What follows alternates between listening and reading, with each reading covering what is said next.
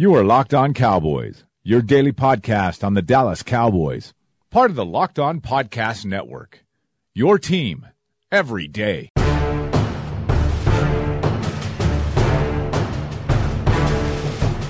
Welcome back to the Locked On Cowboys podcast, part of the Locked On Podcast Network. Thank you for tuning in. I am your host, Marcus Mosher.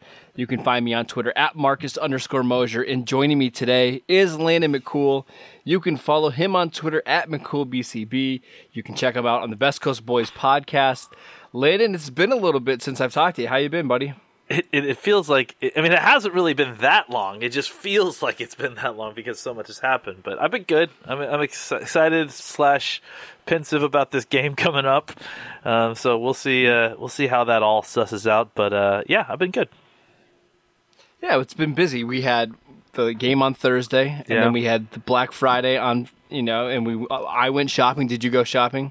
No, I didn't. It's not as much of a thing. I, I don't think out here in Los Angeles. I mean, Cyber Monday. I think everybody you know will do this that thing, but I don't think people as much are rushing out to the stores. At least in my neighborhood. It sounds like it's it's kind of an annual event where you're from, though.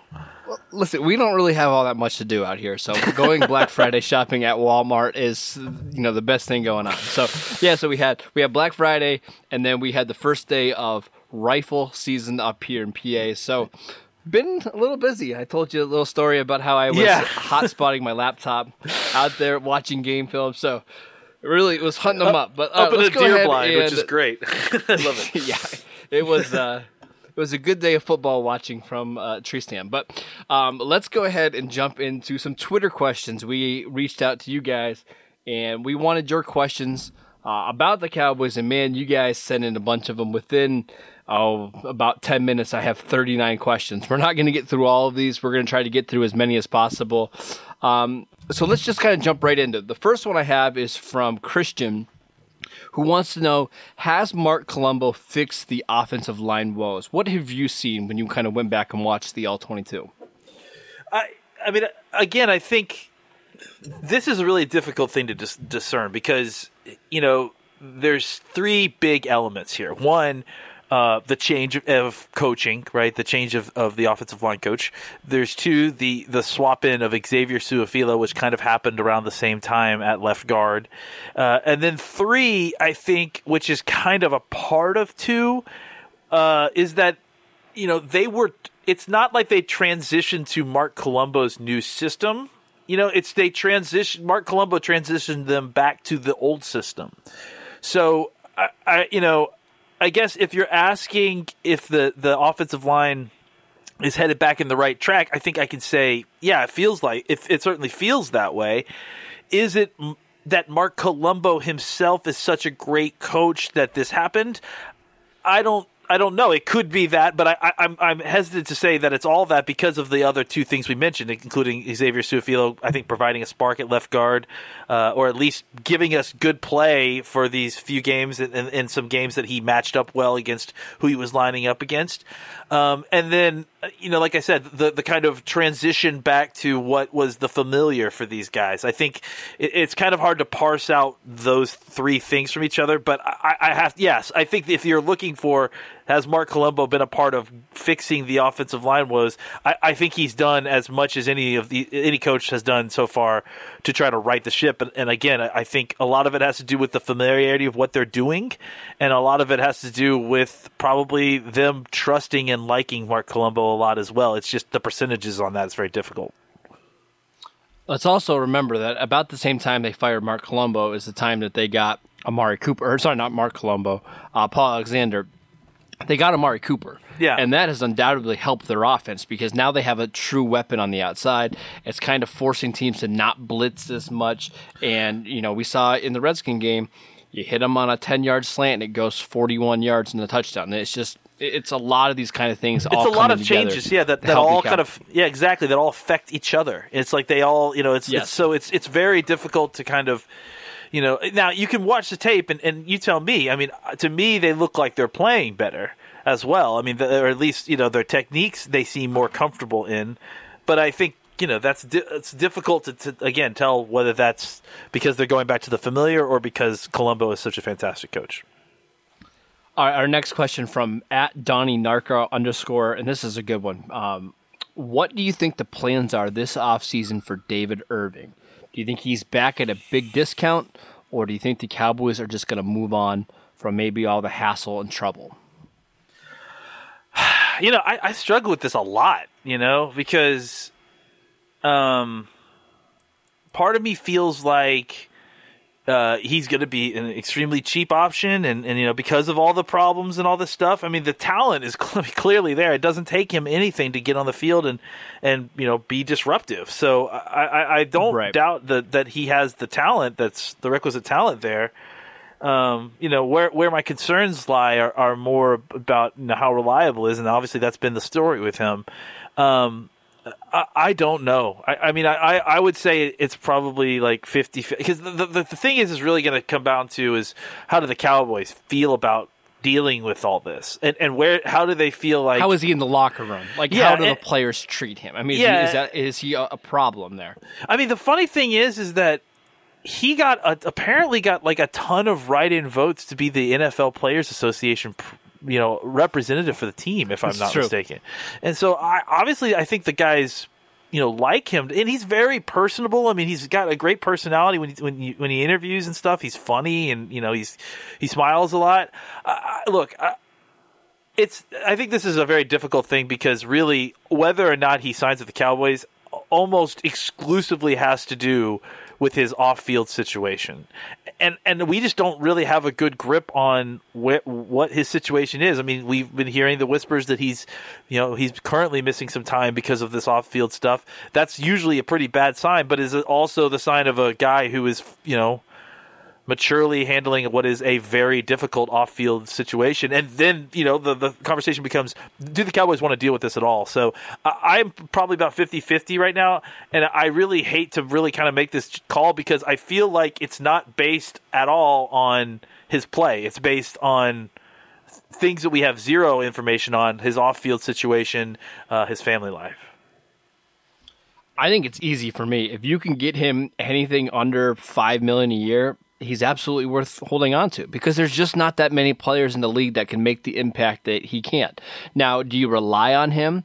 No, I mean, I, I think you need to have you need to have another starter there ready to go at all times because you just know he's not reliable and you know you're not going to get a 16 game probably season out of David Irving. But if you get him at a couple million per year and you get 7 to 10 games out of him, you know what kind of difference he can make. So I'm willing to put up with some of the other noise because he can be a game changing type of defender. Uh, let's take a quick break and we will be right back to talk about the Cowboys and the playoffs. This episode of the Locked On Cowboys podcast is sponsored by Action Heat. Action Heat makes the world's best battery heated clothing. Heat on demand at the touch of a button. Control your environment with Action Heat. Action Heat clothing is engineered to safely and efficiently deliver heat via heating panels similar to those of a heated car seat. They can reach temperatures of up to 135 degrees and are powered by rechargeable 5 volt lithium ion batteries that last up to 12 hours on a single charge. It's a perfect gift for any friend or family. It's great for anybody who works outdoors, skis, snowboards, hunts, anything like that. Anybody that hates the cold, you need to get them an Action Heat garment this Christmas season. Uh, for our listeners, we have a special deal to save 20% off your entire order. Just go to actionheat.com slash locked on to check out everything Action Heat has to offer. That's actionheat.com slash locked on or use the coupon code locked on at the checkout to save 20%. Stay toasty warm while you enjoy all your outdoor activities this winter with Action Heat, and we thank them for sponsoring the podcast. All right, our next question comes uh, from at fandom. Do you think the Cowboys have the potential to go beyond the first round in the playoffs? What do you think, Landon? Hold on, let me quickly check to see where Green Bay is in their current playoff standings. and yes, actually, I do. Uh, um, that's a perfect way to put it. I, you know, I, look, uh, I am. I have always been, and I always will be, of the belief. And uh, last year certainly didn't change my mind about this. Uh, I've always been of the belief that if you can get into this, if you can get into the game, it's it's all bets are off. There's home field advantage, and people can talk about that. That exists certainly for certain teams as well. But if you can get into the tournament, you've got a chance. And, and I think that the numbers have shown that over time that you you can get hot at the right time and you know take it all the way to the the it, it, take it all the way to the championship. It, it's it's a one it's it's a week to week league and it's a week to week playoff system. The matchups are based on who you play that that week, and I think if the Cowboys can find a way you know, I don't know how they'll get matched up. If they end up, you know, being the last if they play Carolina, having, to, having to face if they the, play the Carolina Rams, at then, home, well, I'm saying if they play the Carolina at home in week in the wild card game, I, am not afraid of Carolina. I'm not afraid if they of play that either. Seattle at home in the first round. I'm not afraid of Seattle. So yeah. I think they absolutely can get past round one of the I. I, I absolutely think that they can get past round one. Uh, you know, I think once we start talking about some of these, you know, more top tier teams like the Rams, the uh, know, the Vikings have been playing really well lately. I, you know, I think those are teams that it's going to be. I mean, the Rams, especially, and, and the Saints, like I think, are the top, two top teams in the NFC. It's really not even that close. Uh, and I think that you know, if you get to the second round and have to face one of those teams, then you're starting to you know wonder exactly if you're up to perform against those guys because they clearly are are uh, you know very well built to to dominate whoever they face. Um, but I think that you know, yeah, the first round for sure. The second round, it becomes you know about who you're facing and you know what's what the matchups look like. I, I think that th- this team again, if they are continuing down this uh, down this road of- improving in the, on their offense and, and still playing defense at a high level, yeah, that translates well in the playoffs. All right, this question I know you're going to love. Uh, from Cody Leach. Should the Cowboys bring in Cliff Kingsbury as some kind of offensive consultant, offensive coordinator next season? I think they should bring him in this season. Uh, because Uh, there you go. Yeah, I well, I do. I, I think. Look, I don't know what the. I mean, I feel I feel pretty confident that unless there's an absolute collapse, that Garrett will likely be back next year. Um, what I'm not, what I don't feel as confident about is that if you know, especially if things kind of don't go great, that Linehan will be back next year. Right. I personally think that if you brought in Kingsbury right now and just kind of had him work with the team and, and sort of just hel- helping some of the passing elements of it, it, I mean, you know, I don't know exactly what Linehan's receptiveness to this would be, but at the very least, if you get him in now and kind of get him in the system and then decide you want to make a change at the you know at the end of the season or make him your offensive coordinator uh, he's already been here for the last part of the year. He know he, you know he's gotten that much closer to, or you know, that much more familiar with our system. You know, there's a lot of things about this that need some tailoring. You know, uh, if he is going to truly be an offensive coordinator in the NFL, and especially for the Cowboys, because uh, you know you, you could there's definitely you know you could run the ball in in a in a in, in an air raid system for sure, but it's going to need some Oh, absolutely. adjustments, you know, in the NFL to say the least. And and so I, I think that uh, you know there's stuff like that that I feel like if he's serious about coming into the NFL, uh, he should, and this would be good for him too. uh, It would be good for him to take at least at least a little a little time to kind of study the NFL game a little bit and try to assimilate some of those uh, principles into his system. Uh, and, and kind of just tinker with it a little bit before he's ready to, you know, take over play calling for an NFL team. Uh, I, I like the idea uh, generally because of the how young he is and his situation of him being an offensive coordinator. Because I think it's the kind it's it's kind of like what we talked about. You, you don't really get an opportunity to get a young, talented play caller as an offensive coordinator because usually they're going straight to the, the head coaching job nowadays, right? Um, but I think Right. uh, Cliff, because of his specific scenario of not being able to get players to tech, which is not an issue that he's going to have in the NFL, uh, I think that uh, you know he might be a guy who might be a perfect fit for being the kind of hot young offensive coordinator. Even though we're in a league where more and more that that just isn't a thing. More and more those guys are becoming head coaches more quickly. I think we're going to have to have a podcast this offseason about the air raid offense and maybe how it fits into the NFL today because you're starting to see more elements of it. And I think there's some some myths about the air raid, such as they don't like to run the ball. Well, that's actually not the case. They they they're fine running the ball as long as they have the advantage. Um, I, I just so you're gonna have to remind me, but I want to talk about the air raid offense and whether Well- or not it can kind of translate into the NFL. and especially, you know, I think one of the more interesting parts about the air raid too is that nexus of where the regular air raid was broken and then recreated by Mike Leach because I think Leach kind of, you know, Yes. Evolved air raid a, a whole different way into the modern era. And and and those two different versions uh you know there's there's some how they use the tight end in, in the old air raid versus leach uses usage of it. You know a lot of that stuff is is very different. And i think that it doesn't mean that air raid principles are you know incompatible with with offensive uh, with with NFL offensive football. I think it's it's more about finding the best way to take the main elements of air raid offense and then bringing them in those principles into the NFL. But yes, absolutely we should because I think it's a it, it would be fascinating to talk about. Yeah, because it, it would even have an effect on the roster construction about how many hmm. receivers you keep on a roster. I mean, I would assume And that that number would, would have to be too. closer I- to. I, I think Yeah, I, I would think you'd have to have close to eight to nine receivers and three, at least three quarterbacks, right? At the, at the very least, I would think just to keep just for practice. You know, I mean, because you're gonna have to go through so many reps to kind of get that that timing and everything down the way you want it. I mean, not that there isn't a lot of timing in Coryell and all that stuff, but I mean, if you're really relying on air raid, you know, principles for being an engine for the offense, it, it, it takes a lot of reps. And if you're going to be rotating a whole bunch of receivers in there, then they're, all those guys are going to need a lot of reps. And if they're going to need a lot of reps, that means a lot of people throwing the football. So, yeah, you got to have to figure out if that's even possible with an NFL roster. I mean, that's another part of this that's all that needs to be considered is that what how, with schemes in general in college versus NFL is is this something that can be practiced and deployed on an NFL roster week to week with the fit- with the constrictions of 53 man rosters so uh, yeah there's a whole Right. conversation to be had Because in college you can have twenty receivers on scholarship.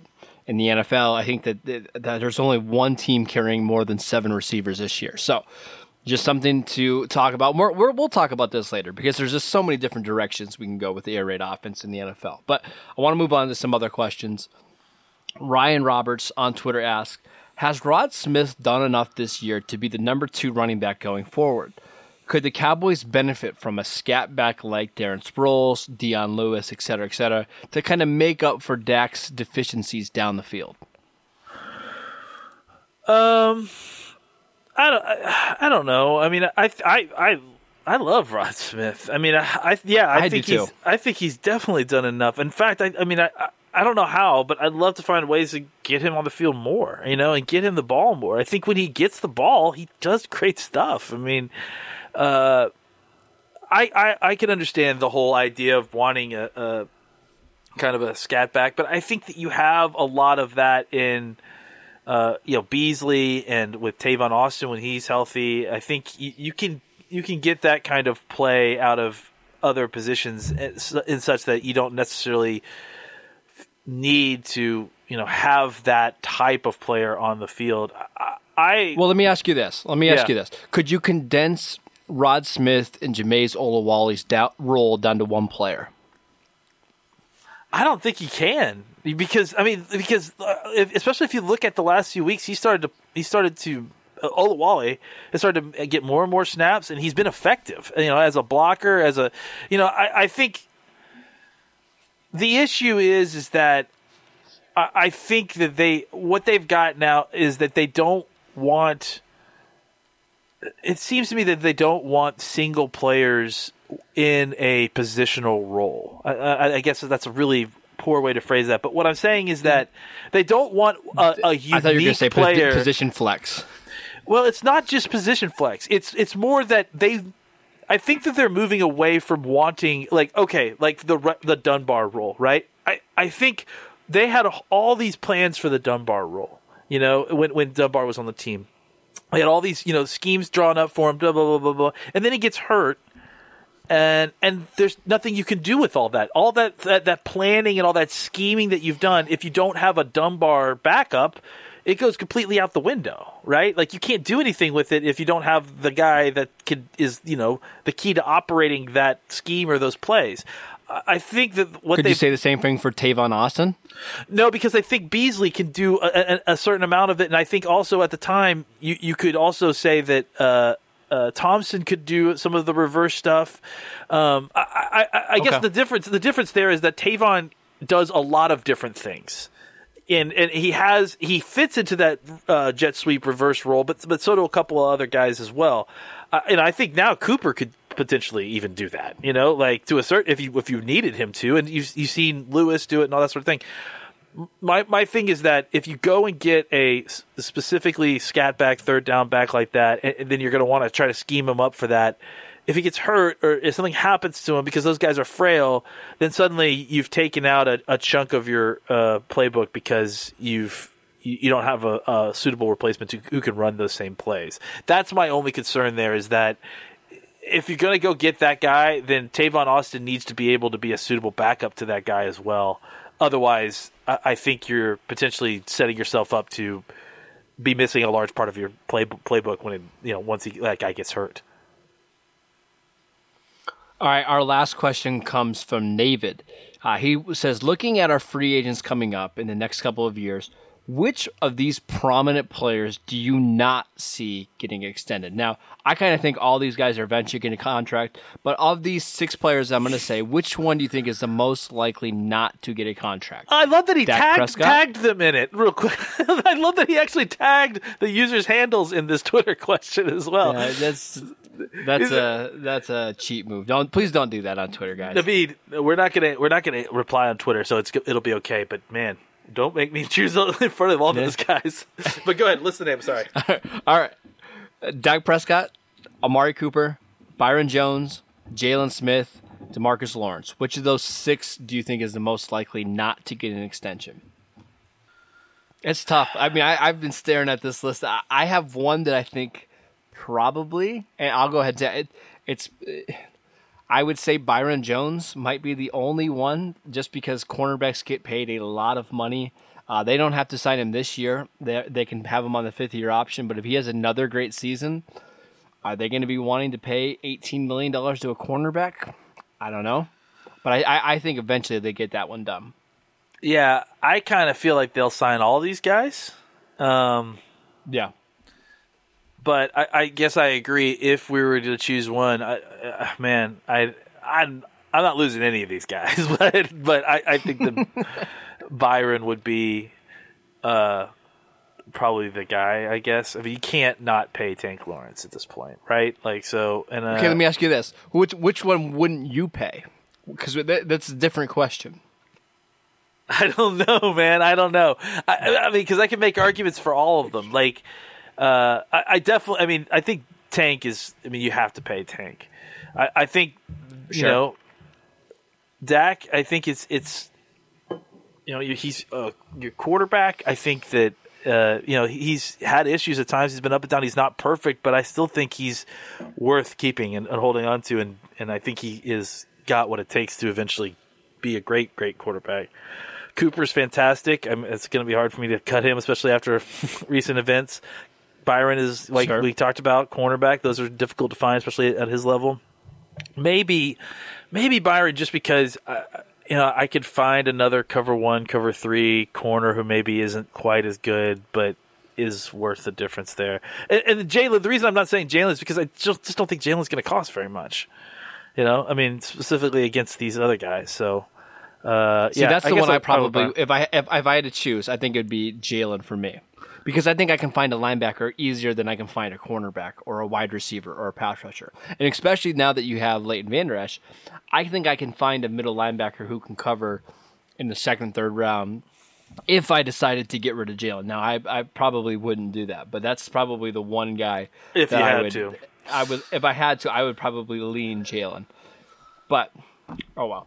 Uh, that is it for today's show. Thank you guys for tuning in. Make sure you download and subscribe to the podcast on iTunes or wherever you get your podcasts. Follow Landon at McCool CB, C, BCB. Man, let me try that again. at McCool BCB. You can follow the show at Locked On Cowboys, and I'm at Marcus underscore Mosher, and we will see you next time.